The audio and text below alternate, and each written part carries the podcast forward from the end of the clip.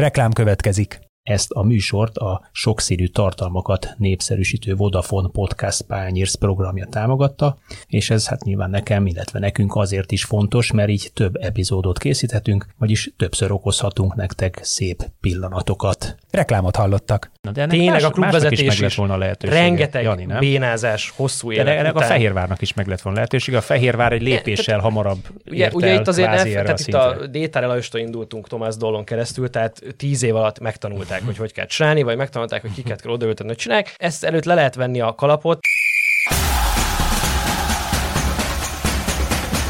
Zicser, vagy kapásból a léc alá. A 24.hu podcastja a top futball történéseiről. Laikusoknak receptre, fanatikusoknak vény nélkül. Sziasztok, én szokás szerint Kálnoki Kis Attila vagyok, és egy bajnokok ligája, Európa Liga, Európai Konferencia Liga játéknapokat követően ülünk itt a stúdióban, méghozzá a csoportkörök negyedik játéknapja után, és elsősorban a BL-el fogunk foglalkozni, de természetesen kikacsintunk majd a magyar érdekeltségű Európai Konferencia Ligára is, mert az nyilvánvalóan kikerülhetetlen. 16 meccs után 6 csapat, Bayern München, Leipzig vagy Lipcse, Real Madrid, Real Sociedad, Inter és Manchester City már hátra is dőlhet, és tulajdonképpen a, a idei bajnokok ligája előző négy fordulójára, és leginkább erről a fordulóról fogunk beszélni Márta Bence Benitóval, a Sport 24 állandó szerzőjével. Szina Benito! Sziasztok, köszönöm a meghívást! És a ezúttal hosszú idő után visszakacsintó Kele Jánossal. Szia Jani! Sziasztok, köszönöm a meghívást. Uh, első blikre, most már egy november közepetáján, mi a véleményetek a őszi bajnokok ligája mérkőzésekről? Mi, hogy látjátok ezt a BL-t, az idei BL-t? Hát, amikor jöttünk, sétáltunk ide a stúdió felé, akkor feltettem azt a kérdést, hogy ez minden idők leggyengébb bajnokok ligája felhozatala-e, és itt nézem a jegyzeteimet, aki nincs, az az Ajax, a Liverpool, a Chelsea, a Juventus, a topligákból a megszokott csapatokon kívül, vagy hát helyettük vettük, vagy nem tudom, hogy kell szépen mondani, nyilván nem csalást kiáltva, hiszen ezek a csapatok kiarcolták, de azért Spanyolországból nem annyira vagyunk hozzászokva. A Real Sociedadhoz, Németországból az Union Berlinhez, a Braga is kicsit outsidernek tűnik.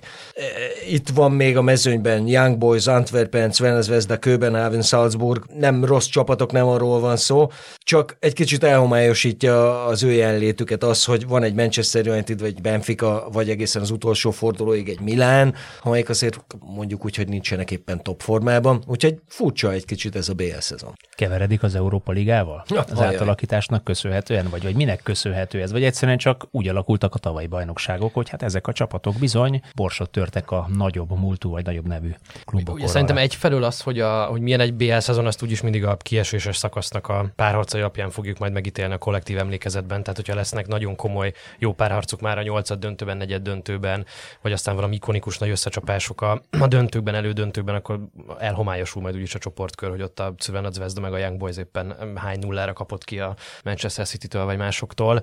De egyébként látható ez a tendencia, ami néhány évvel ezelőtt elindult, hogy az UEFA átalakította a selejtező rendszert, jut is marad is elven, persze bebiztosította a nagy ligáknak a, a, a BL térő helyeit a harmadik, negyedik csapatoknak, aztán persze arra már nem az UEFA tehet, hogy oda mondjuk az Union Berlin kvalifikál egy Leverkusen helyett, aki egyébként idén abszolút BL szinten játszik, de hát ugye a tavalyi szezonjuk nem úgy sikerült és abszolút itt lenne helyük Csabi Alonzóval. Mm, és ugye azért is érdekes, mert az utolsó olyan szezon, ami ebben a formátumban kerül megrendezésre, ugye jön majd egy egészen új éra a következő szezontól, úgyhogy, úgyhogy lehet, hogy ez ebből a szempontból is egy történelmi jelentőségű szezon lesz, és igen, itt a csoportkör az valószínűleg megérett a változtatásra ezek mentén, és kíváncsi vagyok arra. Nekem gyerekkori emlékeimből az van meg az ilyen 2002-3 környék időszak, amikor két csoportkör volt, és ott nekem az van meg, hogy ott nagyon-nagyon jó csapatok versenyeztek egymással, és ugye sok meccset játszottak egymással két csoportkör miatt, tehát nekem az volt az aranykor. Lehet, hogy ebből majd valami visszajön ebbe a svájci rendszerű, milyen ligaszerű rendszerben. De kifejezetten Meglátjuk. várod ezt, vagy várjátok ezt a fajta váltást, hogy, hogy hozhat valami felfrissülést ebben a történetben?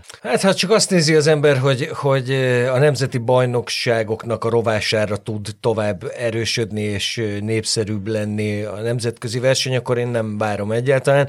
Másrészt most már így a, a követ következő lépésnek a tervei, azok meg azok, hogy kb. az UEFA megcsinálja a Superligát, ami nekem teljes agylövés. Tehát egyszerűen nem értem, hogy a klubok hogy mehetnek bele abba, hiszen a között, amit az UEFA megcsinál, és a között, amit szerencsétlen időben, szerencsétlen módon bejelentettek a, a Nemzetközi Klubszövetségnek a vezetői, a között annyi a különbség, hogy az UEFA-nál csengett a zseton, és nem náluk. Tehát, Ez egy nagyon fontos. Hát Ez, erről szól az egész. Igen. hogy ebbe bemennek. Hát látszik, hogy, hogy mik azok az erők, amik mozgatják hátulról.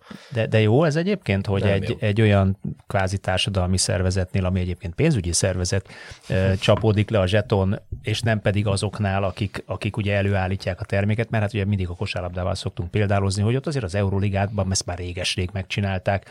A FIBA ugye egy kicsikét elmaradt, és a, a legjobb csapatok, vagy a legmagasabb szintű kosárlabda klubok azért mégiscsak az Európa Ligában, vagy Euroligában pattogtatnak. Szerintem két szintje van ennek. Az egyik szintje az, amiről a Bence is beszélt az előbb, hogy itt azért a, abban a pillanatban, amikor előálltak ezzel a top klubok, az egy valószínűleg szerencsétlen időzítés volt, és egy rendkívül előkészítetlen dolog volt. Számomra megdöbbentően előkészítetlen volt az az egész, mert hogy valóban volt, vagy van egy ilyen feszültség, hogy igazából a pénzt a klubok vagy a játékosok termelik ennek a rendszernek. A játékosok, a klubok azok, amelyek népszerűek, amelyek nézőket vonzanak be, tehát itt mindenki a Real Madrid, a Barcelona, a Chelsea, a United, a Liverpool, a Juventus és itt a meccseit akarja nézni. Tehát náluk van ebből a szempontból az erőpozíció, de közben meg ugye van egy szervezet rajtuk, ami most már hosszú időn keresztül ebből realizálja bevételei nagy részét, amit aztán újraoszt úgy, ahogy más kluboknak is, meg más Hát szervezeteknek meg, meg is. kisebb országok, kisebb csapatai is részesülnek ebből a nagy történetből. Igen, tehát van egy ilyen szolidaritási mázzal az egész le van öntve, amiből nek a fele sem igaz, vagy maximum a fele igaz, ha egyáltalán igaz. De hogy akkor ott volt egy pillanat, amikor tényleg ki lehetett volna csavarni az UEFA kezéből ezt a, ezt a, a gyeplőt, ami, ami náluk van hosszú ideje, de hát botrányosan rosszul csinálták, és aztán nagyon gyorsan visszakozni kellett, és szerintem abban a pillanatban el is dőlt, hogy a klubok jó időre elvesztették a kezdeményezést, az UEFA meg a saját szempontjából ügyesen visszaszerezte a kezdeményezést, és tényleg, igen. tényleg ebbe az irányba mennek a, a folyamatok. Ez az egyik szintje ennek a, a dilemmának. A másik szintje pedig az, hogy egyébként a futball a tévés piacon nem az életben maradásért, de mondjuk a fennmaradásért biztosan küzd. Tehát ugye rengeteg versengő termékkel, ugye a futballmeccsek a maguk 90 perces hosszúságával mennyire versenyképesek ma még a televíziós vagy a streaming piacon, tehát így már valamilyen módon meg kell újítani a terméket azért, hogy az hasonlóan jövedelmező maradhasson, mint amilyen az elmúlt 20-30 évben volt, ami ennek az egésznek a üzleti szempontból az aranykora. Hát vagy nem is hasonlóan, hanem ugye azért az elmúlt 20-30 évben inkább egy fölsz, folyamatosan fölszálló ág volt, és hogy lehetőség szerint ez ne essen vissza, hanem, hanem a kisebb, kisebb meredekséggel is, de tartsa Hát ezt elkezdett a görbét. nézettség stagnálni. Ugye az mindig rossz, amikor egy, egy piacon azt látjuk, hogy a eddigi Előbb-utóbb növekedés a üteme lelassul, akkor be, bekapcsolnak a, a, a vészcsengők sok fejben, és ugye ebbe az irányba megyünk. Tehát, hogy, hogy minél több mérkőzés legyen, minél többet lehessen eladni, minél többet lehessen kipakolni streaming platformokra. Óriási felhördülés volt ebben Magyarországon is, hogy aki megvette a közvetítési jogokat, az azt mondta, hogy hát igen, én egy streaming platformon fogom pakolni, és aki szeretné nézni, több meccset szeretné nézni, az majd kifizeti ennek az árát, de hát minden ebbe az irányba mutat. Ö, igen, és hát az, az, az, meg egy, az meg egy jó dilemma, hogy a nemzeti bajnokságok ezzel hogyan tudnak lépést tartani, melyik bajnokság tud ezzel lépést tartani, hogyan találja meg a helyét mondjuk ebben az újfajta ö, erőelosztási helyzetben egy széria, egy Premier League, egy Bundesliga, stb. Ezek jó kérdések. Szerintem izgalmas, mert más időszak jön, mint ami eddig volt, más időszak jön, mint amit megszoktunk. Hogy az jó vagy rossz, azt szerintem mindenkinek az ízlésére van bízva, de hogyha valami nagyon más dolog jön, azt szerintem mindig izgalmas, és meglátjuk, hogy mi sül ki belőle. No, hát ennyi bevezető után azért csapjunk bele itt a rögvest az A csoportba, mert hát a, talán a forduló egyik legnagyobb meglepetése. Itt a sok lefutott vagy kevésbé érdekesnek gondolt, vagy közönség szempontból kevésbé érdekesnek gondolt mérkőzések közül pont az volt, hogy a, a Köbenám otthon egy elég érdekes és gólzáporos mérkőzésen 4-3-mal küldte haza a Manchester United-et, amelyik hát valljuk meg őszintén nem a legszebb napjait éli, függetlenül attól, hogy Ten Hag edző azért a tavalyi évben mintha úgy tűnt volna, hogy rendet teremt ebben a kaotikus évek óta, évek óta kaotikus Manchester Unitedben, harmadik helyre hozta be ugye a csapatot, ennek okán indulhatnak a bajnokok ligája csoportkörében, de hát most aztán itt, meg, itt, itt is meg a bajnokságban is ö, döcögnek, dadognak, sőt, már-már rekord gyenge rajtot vettek. Ez mikor, Milyenek legutóbb, mikor a- legutóbb ennyire gyenge rajtot vett United, akkor kiesett. Kiesett, igen. Ugye konkrétan. Ez a Tehát 73, döcögnek. 74, vagy mikor igen, volt ez? Igen, igen, igen, jól emlékszem, 70-es évek valamikor. Hát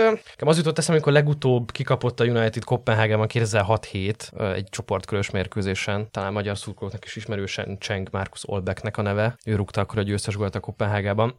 akkor végül sikerült tovább ugye a csoportba a Unitednek az előző évi blama után, és ugye elindult éppen akkor fölfelé a, a, a klub hosszú idő után. De hát ez ez tényleg egy ilyen nagyon kaotikus massza, ami a Unitednél van. És nem csak a játék, tehát a, én abból indulok ki, hogy a játék, amit a pályán látunk, az tünet. Tehát, hogy az nem létezik, hogy most már a harmadik, negyedik, ötödik edzőről derül ki közvetlenül, miután a Manchester Unitedhez érkezik, hogy ő egy kókler, és igazából nem ért hozzá, meg hogy egymás után derül ki, hogy ja, a Casemiro igazából nem is jó játékos, a Varane igazából nem is jó játékos, az Anthony, jó mondjuk, hogy tényleg nem, de hogy szóval, hogy, szóval, hogy, tehát, hogy mindenki szintekkel rosszabbul szerepel, hogy a Unitedhez érkezik, és de hát pont ez a Casemiro hozott egy kis szint és stabilitást tavaly a csapatba, igaz? Tehát amikor őt leigazolták... Mondjuk, ha egy akkor... hatos hozza a szint, az... akkor a stabilitás, bocsánat, rosszul fogalmaztam, nem a szint, a stab... bár egyébként... Színeket is hozni, sárga, gólt piros, ilyen rugott, rugott gólt is, na, tehát színes, színes ceruzája is volt nála, de mindenképpen a, a, a, stabilitást azért meghozta abban a csapatba, és ezt ugye a, a Premier League uh, irtatlan kemény mérkőzés sorozatában azért mégiscsak harmadik helyig vitte ezt a csapatot Ten Hag. Tehát mi a bubánat tud elromlani egy nyár alatt, vagy egy átigazolási időszak alatt? Ezt magyarázatok meg nekem, hogy se Európában, se otthon nem működik az a csapat, ami előzőleg úgy nézett ki, hogy végre hosszú idő után felszállóákba kerül. Hát ugye a Ten Hag igazi nagy sorozata az ugye tavaly október és március között volt. Most lehet, hogy nem pontosan idézem a számokat, de valami 25 győzelem, egy nehány döntetlen, és talán két vagy három vereség volt abban az időszakban. És azt akkor tényleg úgy nézett ki, hogy Rashford végre világklasszis játékos lesz, hogy végre összeálltak a kirakós darabok, sikerült megvenni a Manchester City-t, azt a Newcastle-t, amelynek most a B csapata lépett át a United-en a Liga kupában, azt ugye legyőzték a Liga kupa döntőben. Arzenál ellen is jó eredményt értek el, tehát volt egy, volt volt egy nagyon jó csapatok elmutatott kiváló játék és jó eredmények a, a Unitednél, de hát hogyha arra visszaemlékszem én, azok kifejezetten reaktív focival elért eredmények voltak, nem tudom, 31 nehány százalékos labdabirtoklás, az ellenfelek nem tudom, 500-600-at passzoltak átlagban a meccsen, a United 200-at, tehát hogy szóval az, az kifejezetten nem a Tenhág meg az Ajax iskola volt, hanem azt mondta Tenhág, hogy jó, van egy keretem, ez erre alkalmas, nézzük meg, hogy hogyan tudom ebből a legtöbbet kihozni, nem kezdem el a saját víziómat, meg az elképzelésemet meg megvalósítani a csapattal, hanem hozzunk eredményeket, jussunk be a BL-be, biztosítsam be az állásomat, és aztán a következő szezonban majd elkezdem építgetni az építő kockáimmal ezt a csapatot. De hát ez nem történt meg. Tehát idén láthatóan ebből tovább lépett, próbál valamiféle pozíciós játékot összerakni a csapatnál, amiből látványosan hiányoznak fogaskerekek, tehát ez egy borzalmasan félremenedzselt keret. Melyik amiben fogaskerék hiányzik például? Bizonyos posztokon elképesztő vékony ez a keret, tehát mondjuk a bal hátvédet, ha említem, szélső posztokon is viszonylag vékony ez a a, ez a keret. Nyilván itt most volt egy csomó szerencsétlen sérülés, amikor kiderült, hogy a középpálya közepén is, tehát egy megtoménének kell játszani minden tisztelet mellett, azért ő nagy meg erős, de ezen felül úgy dicsérni nem nagyon tudnám az ő futballtudását, és, és ugye ami igazán döbbenetes, hogy, hogy még mindig három-négy különböző edző projektjeiből visszamaradt játékosokat kellene itt összepárosítani. A Daló, a Van Bissaka, most már itt vannak a Ten Hag játékosai az Antonival, a másik egész nyáron üldöz egy 60-70 milliós játékos a Mountot, akit aztán nem tud berakni a csapatba, nincs ott a helye, kispadon ül, amikor játszik, akkor megmosolyogtatóan gyenge, és tényleg szóval elképzelhetetlen, elképzelni, nem ez, tudom, ez, mit ez akar. tényleg döbbenetes, nem, hogy, hogy olyan játékosok, akik egy másik szerkezetben nagyon jól néztek ki, és ezért igazolják le őket, egyébként horrorisztikus pénzért általában, itt valamiért nem működnék, és ilyenkor mindig, mindig azt gondolja az ember, ugye, hogy az edző, a csapatszerkezet, az öltözői hangulat, valami ott nagyon-nagyon-nagyon nem stimmel, látunk erre példát máshol is egyébként, hogy valahol valami megtörik, akkor utána évekig hmm. Nem működik jól. Szóval ez, De a például... csapat, bocs, ez a csapat évek óta, most már több mint tíz éve nagyon súlyos, többszintű vezetési válságban van. Tehát vezetési válság van a Unitednél. Most nem akarok ilyen nagy szavakat használni. De ez ennyire lehet lá... gyűrűzni az öltözőbe? Én most maradjunk annyi, hogy én látok ilyen vezetési válságokat. Tehát vannak erről egészen közelről szerzett tapasztalataim. Ilyenkor, ilyenkor hirtelen mindenki hülye lesz. Tehát a legjobb edzők, a legokosabb emberek is, ha egy olyan struktúrában mindenki. vannak, ahol nincs vezetés, nincs irány, és mindennapi tapasztalat a vezetésnek a teljes és tökéletes hiánya. És persze azt gondolná az ember, hogy az, hogy hogyan kommunikál egy ügyben, a, mondjuk a Greenwood ügyben a United vezetősége, ami gyakorlatilag bohóc sipkát húzott magára, és hogy amerre járnak, úgy csörög és hallják, hogy jönnek, mert tényleg szóval ilyet nem csinál. Egy ötfős projektmenedzsment csapatot irányító valaki sem csinált ilyet, amit ott megcsinált a, vezetőség, de ez mind kihat arra, hogy mi történik a klubnál. Mindenki elbizonytalanodik, mindenki érzi, hogy ez, ez, ez valami itt nem működik, valami nem jó nem találom meg benne a helyem, mindenki fél attól, hogy a felelősség majd rá fog visszacsorogni. Itt hmm. látszik, a, a Tenhág is ugye minden felelősséget magára pakol, de hát ez egy ilyen nagyon látványos védekezési mechanizmus, amit ő csinál. És ezek azok a pillanatok, amikor a futballsors is mindig Igen. odaver egyet, Nesze Sánta itt egy púp is Igen. mellé, mert mondjuk az a kiállítás, ameddig azért nem nézett ki rosszul hát a Manchester sőt, United. sima 2-0 volt ugye egészen addig, és, és egyébként két nagyon szép kontra, vagy a második az mindenképpen nagyon szép kontragól volt, tehát ez, ez kontragólok, azok vannak, de, de, de, de, ha meg, de ha most egy kicsit rossz indulatú jó, vagyok, de, de, de mindig, de mindig, mindig kell kézilabdázni az ellenfél tér felén, és úgy, úgy gólt szerezni. Itt tehát... már tartottunk egyszer Szulsár alatt, nem tudom, három-négy éve. Igen, ő is jól indult. Igen, és tehát ugyanazokat 10 meccs, 11 meccs. Igen, azok, ugyanazokat a motivumokat látom, kontrázni tudunk.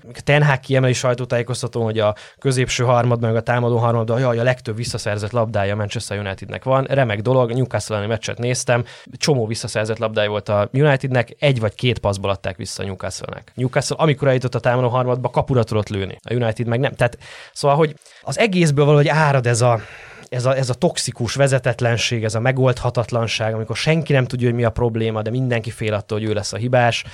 A Tenhág nyilvánvalóan érzi, hogy remeg alatta a kispad, a játékosok ugye nem De tudják... Várj, várj, ne kerülgessük. Szerinted ki a hibás? Én azt gondolom, hogy Jani, a klubvezetés. Én a klubvezetés. Tehát, hogy nincs sportszakmai irányítás a klubnak. Most ezt néhány éve ugye próbálták a sportigazgatói poszt bevezetésével orvosolni, de most attól, hogy kinevezek valakit, az nem jelenti azt, hogy az megvan hát, oldva az a probléma. se arra, vagy elfogadja mindenki, vagy beáll -e mögé mindenki. Tulajdonos eladja, nem adja el, kinek adja el, katariak jönnek, nem a katariak jönnek. Most pont ide olvastam, hogy a Jim Radcliffe, ugye az Ineos tulajdonosa, az új vevőjelölt a klubra, hogy ő azt mondta, hogy beletenne 245 milliót az infrastruktúrájába a klubnak, ugye az utánpótlás, hasonló kiszolgáló létesítmények. Erről keveset beszélnek, de hát az elmúlt egy évtizedben, hogy a Manchester City úgy előzte meg ezzel a, ebből a szempontból a United, mint a szembe jött volna. Tehát, hogy most már tényleg az van, hogy a legtehetségesebb Manchesteri gyerekek, meg környékbeli gyerekek, azok a City akadémiájára mennek focizni. Tehát amikor megjöttek a Begrisztájnék, ők megcsinálták a Lamáziát újra a Manchester City-nél. A United meg azt gondolta, hogy majd eléldegél abból évtizedekig, hogy hát egyszer kineveltük a David Beckhamet, a Nicky Battot, a Scholes meg a kint, és akkor az elég, a kint nem. De szóval, hogy, szóval azt gondolták, hogy, hogy ez elég lesz, de nem elég. És hogyha arra gondolok, hogy ez a 245 millió valószínűleg apró pénz ehhez, hogy ezt a lemaradást rövid időn belül behozza a klub, de pont 245 millió fonttal több, mint amit a Glézerék erre valaha költöttek az elmúlt majdnem most már 20 évben. És mondom, ezeket nehéz így konkrétan a pályán történt eseményekre ráhúzni, csak amikor van egy, egy ilyen nagy szervezetben dolgozik mindenki, az minden pórusát áthagyja, áthatja a szervezetnek ez a vezetetlenség, és én erre vezetem vissza, ami pályán zajlik.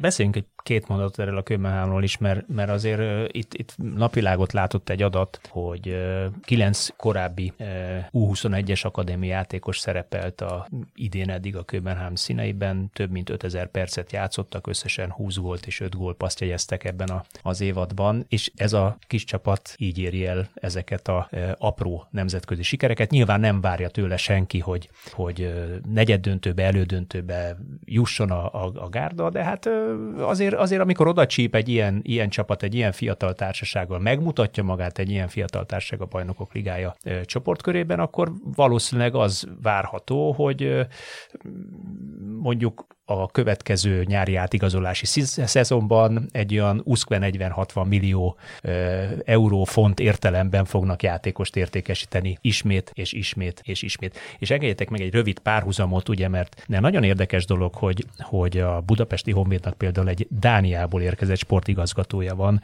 Ugyanezt a modellt próbálják egyébként másokból, nyilván, mert financiálisokból próbálják ezt megoldani, és hogy az egyik országban működhet ez, működik ez, mert olyan az utánpótlás nevelés, képzés, versenyrendszer, hogy így be lehet tenni 21-es játékosokat ott posztra, nyilván egy gerinc mellé. Itt meg azt látjuk, hogy, hogy valamiért ez nem működik, vagy kicsit döcögősebben indul ez az ilyen típusú projekt.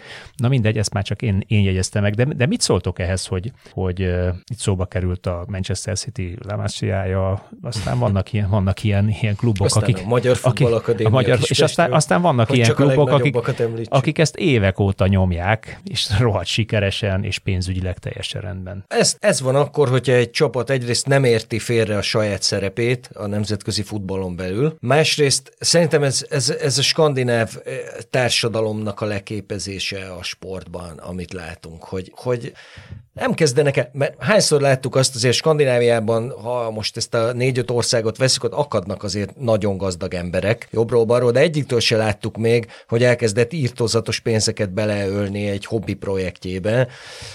Sőt, bocsánat a kis kitekintésért, ha te honvéddal jöttél, én jövök a kézilabdával, a dánok félreléptek egy kicsit, annyira jók voltak, hogy kitalálták, hogy akkor most legyen a Dán kézilabda liga a legjobb a világon, és elkezdtek légiósokat venni, és aztán következett hat kesservesen gyenge év a nemzetközi vág, mert a válogatott játékosok kiszorultak nyilván a szuper jó légiósok, még magyarok is fordultak ott meg egy párat, tehát ha még kellett egyébként visszaigazolás arra, hogy ez egy marhaság, ez nem egy jó út, akkor ott meg is kapták, azóta nem is csinálják, újra a csúcson vannak egyébként. És ez tükröződik vissza abba is, ahogy Dániában elképzelik azt, hogy, hogy felépítenek egy futballklubot, hogy nem érdemes, sehogy máshogy nem érdemes, csak úgy, hogy a saját utánpótlásodra alapozol. Egyrészt azért, mert hogyha sikeres vagy és jól csinálod, akkor az rentábilis is lesz, pont azért, amit te is mondtál, hogy majd 40-60-80 millió adogatják a futbalistáikat, akiknek a helyére már most ott vannak, a kö- ott tapossák a sarkukat az akadémiáról kijövő következő. Ez a Rasmus Höjlund is Dán, ugye? Ugye, aki ott a igen. Unitedben most potyog, nagyon jó. potyogtatja a gólokat, igen, azt hiszem igen, négy meccs gól, vagy Az egy furcsa igazolás volt. Az egy furcsa igazolás volt. Azt gondoltam, de jobban tudod a szériát követve, hát, hogy ő benne mi volt. De mi hogy, volt egy... Igen, hogy néztem én is, és te ügyeskének tűnt, meg nagyon fiatal igen. tényleg. 20 éves? Azt, 20. De azt azért nem gondolta az ember, hogy egy vagyonért megveszi a Manchester United. A csatárpiac nagyon érdekes egyébként, mert uh, eleve a klasszikus csatárok, a klasszikus kilenceseknek a piaca, tehát hogy sokkal szűkebb, mint mondjuk 10-15-20 évvel korábban és közben meg két típusú játékos van rajta alapvetően. Vagy olyan játékosok, mint a Lukaku, a Jéko, akik, akikről kiderült, hogy hol van az ő szintjük, üvegplafonjuk, stb., ami nem feltétlenül van alacsonyan, csak úgy pontosan tudjuk, hogy a Lukaku hova jó, hova nem jó, ugye ki lehet próbálni sok helyen, Jéko ugyanez, bizonyos helyeken tudnak jól működni, de értem, nem tesznek le ő értük 40-50-70-80 milliót. Hát már koruknál fogva sem. Akik, akik egyértelműen bizonyítottan jók lehetnének, Harry Kane, Lewandowski, stb., ők nagyon sok pénzbe kerülnek, vagy már nem annyira fiatalok, hogy investáljanak egy rebuild alatt lévő csapatban, ő belejük annyi fizetést, meg átigazolási díjat, és egyébként rajtuk olyan vannak rendkívül fiatal játékosok, akik egy ilyen hitor miss, tehát a Darwin Nunez, oké, okay, Rasmus Hojland, oké, okay, megnézzük, hogy jó-e, és ebből a szempontból sokkal több pénzért tudnak megvenni olyan játékosokat, akikről még nem derült ki, hogy hol van ez az üvegplafonjuk, és aztán majd 5-8 év meg mondjuk, hogy ők túl lettek árazva, vagy valaki nagyon beletalált mondjuk a Hőlundba. A Hőlund esetében például nem tudom eldönteni, mert tényleg van benne valami nagyon ilyen elemi tehetség, ösztönösség, vagányság, ami, ami így néha-néha kijön belőle, és egyébként meg azt látjuk a Premier League-ben, meg hát azért még kell neki idő, amíg ott összecsiszolódik a, a liga ritmusával. Hát vagy azt látjuk, amit Ten mondott például, nagyon érdekes, hogy, hogy nem fog eszembe jutni a holland csatárnak a gyereknek, gyereknek a neve, akit mindenki fikázott, az a két méter magas csatár. Bázdoszt. Az, igen, aki mellett... Nem, a, nem, nem. Ő volt. Bázdoszt is ilyen, nem, de nem, nem ő nem, volt. Nem, ő, a... Még a VB-n is rugdosott gólokat, nagyon szépeket egyébként, amel a, a szabadrugás variációnál tűnt föl, hogy az az ő ötlete volt, csak nem fog eszembe jutni neve már elnézést a kedves hallgatóktól, hogy... Mindannyiunk nevében. Igen. De a lényeg a lényeg, hogy, hogy ugye ott az volt a mondás, hogy mindenki elkészte a gyereket, hogy nem tud futballozni, stb. Miközben Rashford meg kivirágzott mellette, és, és ontotta a gólokat. Most meg, mintha valahogy nem működne például ez a játékkapcsolat a, a támadó szekcióban mm, zárójelbe zárva. Tehát milyen, milyen apró dolgok múlnak, hogy valakit a közönség... Véghorsztra gondoltam. Azaz, Véghorst, igen. Köszi. Tehát ezek is ilyen nehezen megmagyarázható dolgok, hogy egy-egy ilyen játékos kapcsolat, vagy, vagy játék kapcsolat hogyan tud pozitív irányba lökni egy csapatot, vagy hogyan tud visszahúzni egy csapatot. Na, de térjünk ki a, Ford, a csoport másik meccsére, már csak azért is, mert ott, ott volt némi kis, vagy van némi kis magyar érdekeltség és szóba került ugye Harry Kane is. Ez a Bayern München viszonylag simán tovább jutott ebből a csoportból. Galatasaray verete 2 1 Szerintetek hogyan alakul Tuchel és Löw keze alatt ez a, a Bayern otthon ugye két ponttal veri eddig a Leverkusen őket tíz forduló után, de viszont itt a bajnokok ligájában meg egész jól muzsikálnak, ahol ami nagy valószínűséggel úgy, úgy, egyre inkább úgy tűnik, hogy ez Tuchel terepe ez a bajnokok ligája, valahol itt mindig nagyon jól mozog. Hát Idén jobban néz ki ez a váltás, mint a váltás után közvetlenül, ahogy kinézett. Ugye ott ez egy, ez egy rettenetes időszak volt. Az a baj, hogy vannak ezek a csapatok, ahol, és különösen igaz, ez talán a legigazabb az összes hasonló kaliberű csapat közül a Bayern München, hogy minden, még egy döntetlen is kudarc. Nekik tőlük, tehát hiába játszol jó focit, hiába vannak jó futbalistáid, teljes minden hiába van, ha nem nyersz meg mindent, ami a Bayern München minden évben cél, akkor ez egy kudarc. Lásd, hazaküldöd egy hatossal a Dortmundot, utána kiesel a kupából, és már mindenki előtte, eretvág, vagy előtte, bocsánat, eretvág, eretvág magán, hogy igen. te úristen, micsoda dráma. A kupa egyébként, az a kupa kiesés, muszáj megjegyeznem, mert annyira ezt látom az utóbbi időben. Most ahogy öregszem, nekem egyre inkább az érzelmekről szól a játék, és egyszerűen szomjazom a kupa meccseket mindenhol, mert gyakorlatilag ak végnézel a világ összes kupasorozatán, ott mindenhol megtörténnek ezek a csodák, és ez kicsit így visszahozza ezt a futball romantikát. Ezek, ezek megtörténnek ezek a dolgok, és még az olyan csapatokkal is, mint, a, mint akár a Bayern München, hogy fogja magát, és egy másodosztályú csapat kiejti a kupából. Hozhatnánk a Fradit is példának ugye tavalyról. Tehát ez, ez, ez benne van. Aztán, hogy, hogy hova tart ez a projekt, és hogy, hogy hogy mennyire a pénzük után futnak. A Bayern vezetői azután, hogy tavaly hoztak egy rettenetesen kockázatos és végül is az arcukba robbanó döntést, azt szerintem majd tavasszal megmondjuk. Szerintem két dolog érdekes még itt. Az egyik Harry Kane mindenképp, akire térjünk ki. 15 gól eddig a Bundesligában. Ugye gyakran megkapta azt a kritikát, hogy Anglián kívül nem használható semmire, góllövésen kívül nem használható semmire. Ezt ugye kizárólag azok mondták, hogy nem látták őt soha egyszer sem játszani. Azért ez most szépen kiderült, hogy hogy őt beteszed egy ilyen rendszerbe, és azonnal pötyögteti a gólokat, mert hogy egy rendkívül komplex és szerintem zseniális játékos. Szerintem neki jót is tett abból a szempontból ez az igazolás, hogy nem a Premier League darálójában kell játszani, mert nagyon féltettem őt, hogy, hogy 30 fölött, 30-hoz közeledve mennyire tudja tartani, mennyire tud egészséges maradni, és voltak erre aggasztó érek, neki szerintem a Bundesliga ebből a szempontból egy kényelmesebb, meg, meg jobb terep. A másik meg nyilván Tuchelnek a karaktere, ami a Bayernnél érdekes lehet. Kicsit számomra a Antonio Contéra emlékeztet, hogy biztos lehetsz abban, hogy összerak egy jól működő csapatot, bár ugye inverza hasonlat megy a kont a bajnokságban sokkal jobb, és a kupákban szemben a Tuchel meg fordítva, és az a kérdés, hogy előtte jönnek a sikerek, mielőtt mindenkivel sikerül összeveszni a klubházi környékén meg a médiában, vagy fordítva, és a Tuchelnél is, hát hogy mondjam, rezeg a, rezeg a léc. Én tényleg nagyon őszintén kíváncsi vagyok, hogy hogy lehet egy Tuchel típusú emberrel hosszú távon együtt dolgozni, úgyhogy a Lőv Zsoltnak minden elismerése. a Zsoltól, ha odáig jutunk.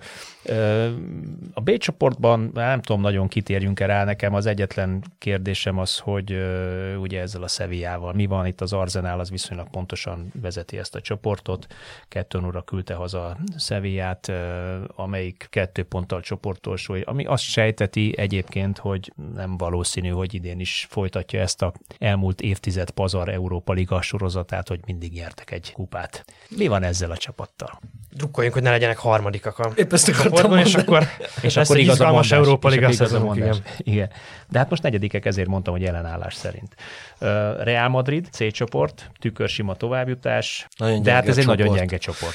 Gyenge a csoport, lehetne erősebb, ha mondjuk a, a Spalletti féle Napoli játszana ott, de ez nem a Spalletti féle Napoli, még ha nevekben, arcokban nagyon hasonlít is rá igazából egy fajsúlyos távozója volt ennek a Nápolinak, és illetve kettő Spallettivel, mert Spalletti hiánya az, ami, ami a legnagyobb különbség az idei meg a tavalyi Nápoli között.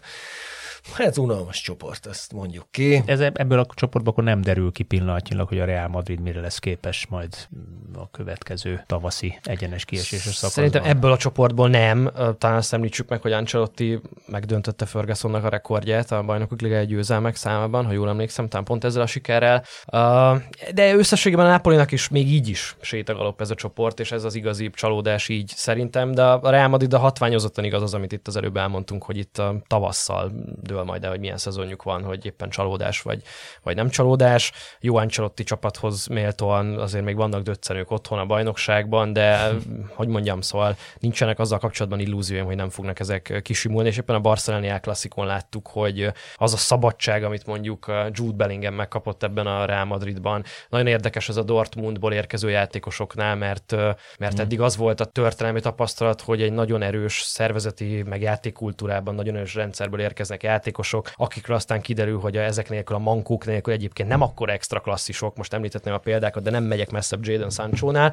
Mikor a Bellinghamnél meg az látszik, és egyébként ez, aki őt még a válogatottban látta játszani, vagy még egészen fiatal korábban a Birminghamben, szóval hogy ő egy zseni, és, és őt érdekes módon szerintem ez a nagyon, vagy sokkal rigidebb Dortmundi rendszer még vissza is fogta, és az a típusú szabadság, amit Ancelotti-tól megkap, mint hogy minden extra klasszis játékos Ancelotti mindig megkapott a támadó harmadban, hát az őt egy, egy még magasabb szintre emelte, és szerintem az egy zseniális igazolás volt. Hát, hogy ezt ötös mezbe csinálja, az meg aztán teljesen megmelengeti az ember szívét. Ja, az, az, arról mit gondoltok, hogy tulajdonképpen ugye a Bundesligát az mindig jelentősen a, a Premier League és a spanyol bajnokság alá illik pozícionálni játéktudásban, nyilván pénzügyileg is, stb. De mégis azt tapasztaljuk, és akkor ugye megint behozunk egy magyar szállat, hogy kikerül innen a, a Premier League egyik élcsapatába egy szoboszlai, mindenkinek leesik az álla. Kikerül egy Bellingham a, a Real Madrid, a világ csúcs-csúcs-csúcs csapata, többszörös, nem tudom hányszoros, 14, 3, mennyit BL győzelmük van már? Tehát egy, egy, egy olyan csapatba, ami aztán tényleg a top, és nemhogy, nemhogy azt látjuk, hogy hát jó-jó, hanem effektív húzó ember, és olyan dolgokat produkál, amit nem láttunk eddig tőle. Tehát ez a Bundesliga mit tud, hogy rendre ilyen játékosokat termel ki, épít föl, futtat föl? Mi az, amit ők jobban csinálnak, mint más? Hát az első, ami eszembe jut, ez a, a, a tulajdonlási viszonyoknak a, a tisztán tartása, mert az valahol a, a futballban megfogalmazott célokba is leképeződik. Egy két évvel ezelőtt történt, hogy a Borussia Dortmund konkrétan egy közleményben kijelentette, hogy számukra mindig is a német bajnokság, a Bundesliga lesz az elsődleges, nagyon boldogok, ha a bajnokok ligájában jól megy a csapatnak, de az elsődleges az a német bajnokság. És maga ez a, a ezek a tisztán megfogalmazott sportbeli célok, ezek azért nem azt jelentik, hogy ezek ezek a csapatok feladják Európát. Egyébként akiket mondtál, ezek mondjuk egy a liga legjobb játékosai, nagy örömmel mondhatjuk, hogy Szoboszlai abszolút közéjük tartozik. Belengem meg aztán, én bevallom őszintén engem borzalmasan meglepett.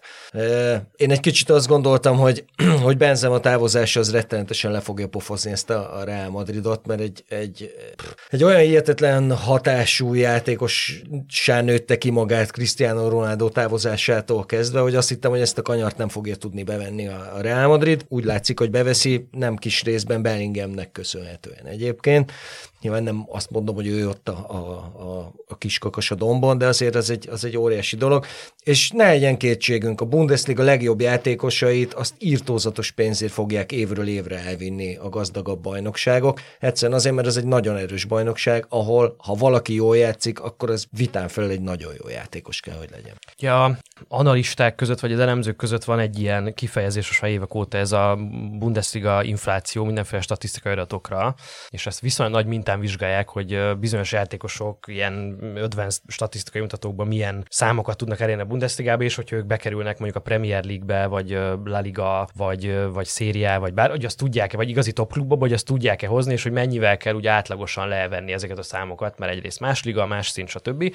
Tehát ez létezik ez a jelenség. Ugye maga az üzletpolitikája a Bundesligának most már évek óta ez, ott 17-18 évesen felnőtt játékosokat nevelnek, tehát úgy is működik az egész utánpótlás, hogy valaki 18 évesen nincs kész a Bundesligára, akkor köszönjük szépen, vissza lehet menni a regionáligába, vagy Bundesliga 2-be próbálkozni, de egyébként mi nincs, tehát megszüntették jó néhány éve az U19-es bajnokságot a Németországon, mert hogy nincs ilyen. Tehát valaki vagy felnőtt játékos 18 évesen, hm. vagy nem, és akkor eldől, hogy mire vihet, és persze utána vannak ilyen sikertörténetek. Is U18 az utolsó. 20 valahány évesen felküzdi magát a alsóbb ligákból, és megállja helyét, nem tudom, Niklas Fülkrug, stb. Tehát vannak ilyen esetek, de alapvetően nem ez a jellemző, nem ez a rendszer maga.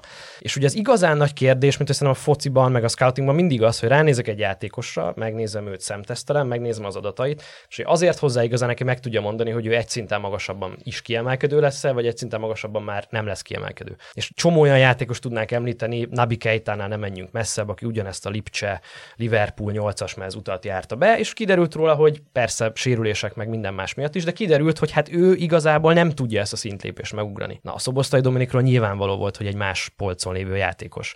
És ugyanígy a Bellinghamnél is nyilvánvaló, hogy egy más poszton élő játékos. Nem tudjuk persze, mi van akkor, hogyha Jadon Sancho a Manchester Cityhez igazol, és nem a Unitedhez, ahol ugyanúgy megkapja azokat a mankókat, még akkor is, ha más típusú a rendszer, mint ami Dortmundban megkapott, de rajta ugyanakkor elég egyértelműen látszott szerintem, hogy a szó legjobb értelmében véve, de mégiscsak rendszerjátékos, tehát hogyha a rendszer ad neki valamit, azt elveszi, azt el tudja venni, abban nagyon jó, egy jól működő rendszer megtalálja a helyét, és nagyon termékeny lesz, de az, hogy ő egyedül megoldjon egy az egyben, vegyen le sorban védőket, ő nem ez a játékos. Jó kérdés, hogy Manchester United nem miért gondolták, hogy ez a játékos. Na, itt derül ki, hogy ki milyen szinten látja és érti a, a futballt. No, szóba hoztuk már itt az elején ezt a kicsit uh, alul becsült Real Sociedadot, amelyik meg, meg már 10 ponttal az Interrel karöltve már hátra is dölt és tovább jutott. Ugye ez a két csapat, a Salzburg három pont, a Benfica nulla pont mellett a D csoport két továbbjutója, két forduló a vége előtt. Interrel kezdjük, vagy a Sociedaddal? Szerintem az Interrel az közelebb áll hozzád, Benito. Hát nagyon közel áll hozzám az Inter. Hát az olasz bajnokság miatt, na jó, nem Juventus, nem Juventus, de az olasz bajnokság miatt. Na de, de lesz, lesz idén megint olyan, hogy három olasz klub lesz a nyolc között, meg kettő a négy között, és akkor lesz döntő, olasz hát, döntő megint? Tehát lesz, lesz megint egy kis olasz futball felvirágozása, vagy mit látsz? Hát, ha tavaly ilyenkor kérdezed, akkor is azt mondom, hogy nem, és aztán és mégis lett. Mondod, most is azt mondom, hogy nem. Az Inter nem csak azért, mert már ő a továbbjutó csapatoknak a sorában, ugye úgy kezdted az adást, hogy felsoroltad őket, az egy elég veretes névsor volt. Az Internek ott van a helye közöttük, és ott van a helye az európai topklubok között is, és utolsó tölténye, még védtem őket tavaly is, hogy meglovagoltak egy jó sorsolást, ez abszolút igaz, de az, hogy, hogy az Inter jogosan jutott el a BL döntőig tavaly, az szerintem nem lehet vitás, és ezt egyébként maga a döntő is visszaigazolja. Um, nem lett rosszabb ez a csapat. Mindenki tartott tőle, hogy, hogy sokkal-sokkal rosszabb lesz ez a csapat. Nem lett rosszabb, kicsit más, de azért az látszik, hogy, hogy amiben leginkább változott, az egy pozitív változás, hogy, hogy a bajnokságot nem kell hát nem is az, hogy elengedjük, mert nem engedték el tavaly se, csak a bajnokságban egyszerűen nagyon gyengén szerepeltek. 11 vereség az egy interkaliberű csapattól borzasztó sok. A kuparendszeri sorozatokban egészen más arcukat mutatták, most nem így van, stabilan nagyon jók, november közepén járunk, és igazán gyenge meccse talán kettő volt idén az Internek, azok sem mondható, hogy olyan nagyon fontos meccsek lettek volna. Ez egy nagyon jó csapat, nagyon jól csinálja a Pioli azt, a, vagy Pioli, bocsánatot kérek, a, másik, a, a Milán szurkolóktól. Tehát Inzági nagyon jól ö, megtalálja a helyét a játékosoknak, és ha kidől valaki annak is. Ugye itt nyáron volt nagy kérdés, hogy Frattézi minek, amikor abszolút tökéletesen Barella posztja, megoldotta ezt is Frattézi csere. Pedig ezt senki nem gondolta volna, pedig ez, mert ez egyik legtöbbre tartott olasz középpályás, de Csalánoglut nagyon jól játszatja, aki szerintem élete formájában játszik, most már kb. másfél éve gyakorlatilag megállás nélkül. És van egy Lautaro Martinez, aki pedig az említett kilenceseknek egy Hát egy kicsit kilóg közülük azért, mert ő, azt, ő képes árnyékéket is játszani, sőt, hát a legtöbbször azt látjuk, hogy, hogy árnyékéket lát, játszik, de kilencesként is egészen kiváló. Ez egy nagyon-nagyon-nagyon erős inter, nagyon erős alapjai vannak, megvan a saját játéka. Kb. most nagyon régen fordult Nincs elő. válság sem, folytonosság van. Most nincsen, hát ugye tavaly, hát, rezget, egy évvel igen, ezelőtt de, de, de most folytonosság Igen, mert a bajnokságot azt, azt nehezen engedik el azért az internél, főleg a szurkolók, és akkor ott meg igen, tehát tavaly a bajnokságban nagyon sok gyenge, kimondottan gyenge meccse volt az Internek, de most olyan flóban vannak, hogy még az ilyen nagyon kockázatos döntések is bejönnek. Tehát azért az, hogy, hogy, hogy Zommer ilyen hihetetlenül jól fog védeni, szerintem ezt nem gondolta senki, hogy Pavár ennyire könnyedén és ennyire gyorsan megugorja, most ugye megsérült szegény, de ez, ez problémát okozhat majd a későbbiekben. De ezt mondom, ilyen az Inter. Megsérül Pavár egy nagyon fontos meccsen, egy Atalanta elleni rangadom, bejön a helyre Darmian, és 20 perc múlva a tökéletes 0-0-nak kinéző meccsen ő harcolja ki a 11-est, amivel megindul az Inter. Szóval nagyon, flóba, nagyon jól vannak, néz flóba vannak. Flóba és akkor mi van a Benficával? Ugye még tavaly meg negyedöntős volt, ha jól emlékszem, most meg zérus egy hét gólkülönbség. Csont, kiesők, igen. Igen. Ez egyszerűen csak annyi, hogy mondjuk a, a idén nem feltét, vagy ez, ez az évfolyam nem feltétlenül olyan jó az utánpótlásból, meg az igazolásokból, hiszen ők is ugye alapvetően nemzetközi piacra termel, vagy, top bajnokságokra termelnek. Már tavaszra kipukkadtak. Amilyen jók voltak ősszel, már a tavaszuk se nézett ki mm. jól. Az ilyen csapatoknál, mint a Benfica, abszolút benne van ez a volatilitás a szereplésben. Tehát ugye ők nyilván bevallottan abból élnek, hogy felépítenek dél-amerikai, portugál fiatal tehetségeket, pofátlanul sok pénzért kiárusítják, fele beválik, fele óriási baszt lesz, és aztán nyilván, amikor van egy, elérnek ennek a csúcsára, akkor van egy visszaesés, de én nem aggódom értük, teszem jövőre meg, megint jó lesz a Benfica. Általában nekik egy sima, egy fordított szezonjuk van. Én az Interez egy dolgot akartam még kiemelni, mert hogy pont a Bundesliga játékosokról beszélgettünk meg, hogy ők hogyan tudnak beilleszkedni más bajnokságokba, és ki az, aki beválik, ki az, aki nem. A türám ebből a szempontból szerintem egy, egy zseniális fogás volt, meg húzás volt az Intertől, és az, hogy ők így Olaszországban ennyire most már húzamosabb időn keresztül be tudták magukat betonozni top csapatnak, azért abban az átigazolási piacon mutatott tevékenység erőteljesen benne van. Tehát ők egy viszonylag jó sikerszázalékkal nyúlnak bele, akár Zommerbe, akár Türembe, akinek az intenzitás, agresszivitás, a sebessége az a olasz bajnokságban szerintem egy Joker kártya. Beppe már ott a csókoltat. Így van. Na nézzük ezt a Atletico Madridos történetet. 6-0, ami hát jó viccelek, nem ezért szerződés hosszabbítás Simónénak, de azért meghosszabbították. Szerintem most már lassan az európai, a top klubok közül biztos, Életfogytiglan. Az egyik, egyik legöregebb, vagy leg, leg, legrégebben az edzői széket elfoglaló menedzser, edző. Mit tud ez a csávó? Hát nyilván egy vérbeli vezető. Tehát amikor a United arra beszélünk, hogy vezetési a pálya mellett nézni válság a van, és tehát egy olyan játékosként is ilyen volt, tehát hogy nem tudtál nem odafigyelni, amikor pályán volt, és ilyen az edző meghosszabbított karjaként dirigálta a csapatokat. Amikor kellett, akkor kiállította David Beckhamet, amikor kellett, akkor faltolt egy-két keményet. Tehát ez a nagyon jó értelemben vett zsivány volt, már ha argentin játékosra lehet ilyet mondani, jó értelemben vett bármi. és edzőként is ilyen, és egyébként nagyon ügyesen sakkozik a kerettel. Én egyébként még rajta kívül Griezmann-t emelném ki ebből a csapatból, tehát a tavalyi szezonja, az idei szezonja és Griezmannnak egészen zseniális, és nagyon-nagyon sok szerepkörben tudják jól használni, középpályára visszalépkedve, akár nyolcasból indulva, és nyilván a támadó harmadba is odaérve asszisztokat. De ezt a játékos képességet teszi, vagy ahogy mondtátok, hogy a rendszer maga olyan, hogy, hogy egyébként több pozícióba is ki tud teljesedni? A rendszer is nyilván, mert egy elég erős alapok vannak az Atletico Madridnál, tehát van egy nagyon erős klubkultúra, játékkultúra. Aki odaérkezik az Atletico Madridhoz, tudja, hogy mit várnak tőle bizonyos posztokon, tudja, hogy mit fog játszani a csapat. Mi is, ha bekapcsoljuk a tévét, tudjuk, hogy mit fogunk látni tőlük, de az, hogy van egy darab ilyen extra klasszis játékosok, mint a Griezmann, mert szerintem rá ez a jelző abszolút nem túlzás. Egy pofátlanságnak gondolom az arany szavazáson elfoglalt helyét egyébként a tavalyi szezonját nézve meg a világbajnokságon nyújtott teljesítményt nézve nála, hogy mind a kettő meg volt. Uh, azt hiszem, 20-ba került, vagy 20 lett, vagy valami, tehát ez mindegy, tehát az egészet kezeljük ezen a szinten az aranylabda szavazást konkrétan, de ő, ő és a Simeone, amíg, amíg ott vannak, amerikai major sportokban szokták ezt mondani, hogy addig nyitva van az ablak, tehát hogy addig ez a csapat egyébként simán elmehet a BL-ben és sokáig, bajnokságban elő lehet kihasználva, ha vagy a Barca, vagy a Real Madrid egyébként gyengébb napokat fog ki, vagy, vagy heteket, vagy időszakot fog ki, szóval amíg ők ketten ennél a klubnál vannak, addig én nem aggódom. No, van egy következő csoport, ahol ahol a Dortmund tükör simán elverte a Newcastle-t, arra majd térjünk ki, hogy ez a Newcastle most ennyire gyenge, vagy, vagy, vagy micsoda, és aztán ott van a, a Milán, aki tulajdonképpen egy hátrányból megfordított mérkőzésen visszakapaszkodott itt a, a továbbjutókra esélyesek közé bejelentkezett, hogy mégsem dobná el magától ezt a, ezt a továbbjutást. Piolit említetted már. Igen, az interkontextusában említetted. Igen, véletlenül. Másképp emlékeznek rá. hát nem jó nek, emlék neki az Inter, az egy tatya rettenetesen kellemetlen vereség volt. Nem volt mondjuk annyira kellemetlen, mint a, a Paris Saint-Germain elleni meccsnek a felvezetése. Ja, nem tudom, hogy a hallgatók közül mennyire követik így ennyire szorosan a Milánt, hogy még esetleg látták is azt a rettenetes borzalmat, amit a Milán a pályára tett. Ugye hazai pályán kaptak ki az Udinézétől, amely kb. ilyen kieső jelölt, és Pioli eh, rápakolt arra az Udinéze elleni meccsen, ugye ez négy nappal a Paris Saint-Germain elleni egészen káprázatos meccs előtt történt.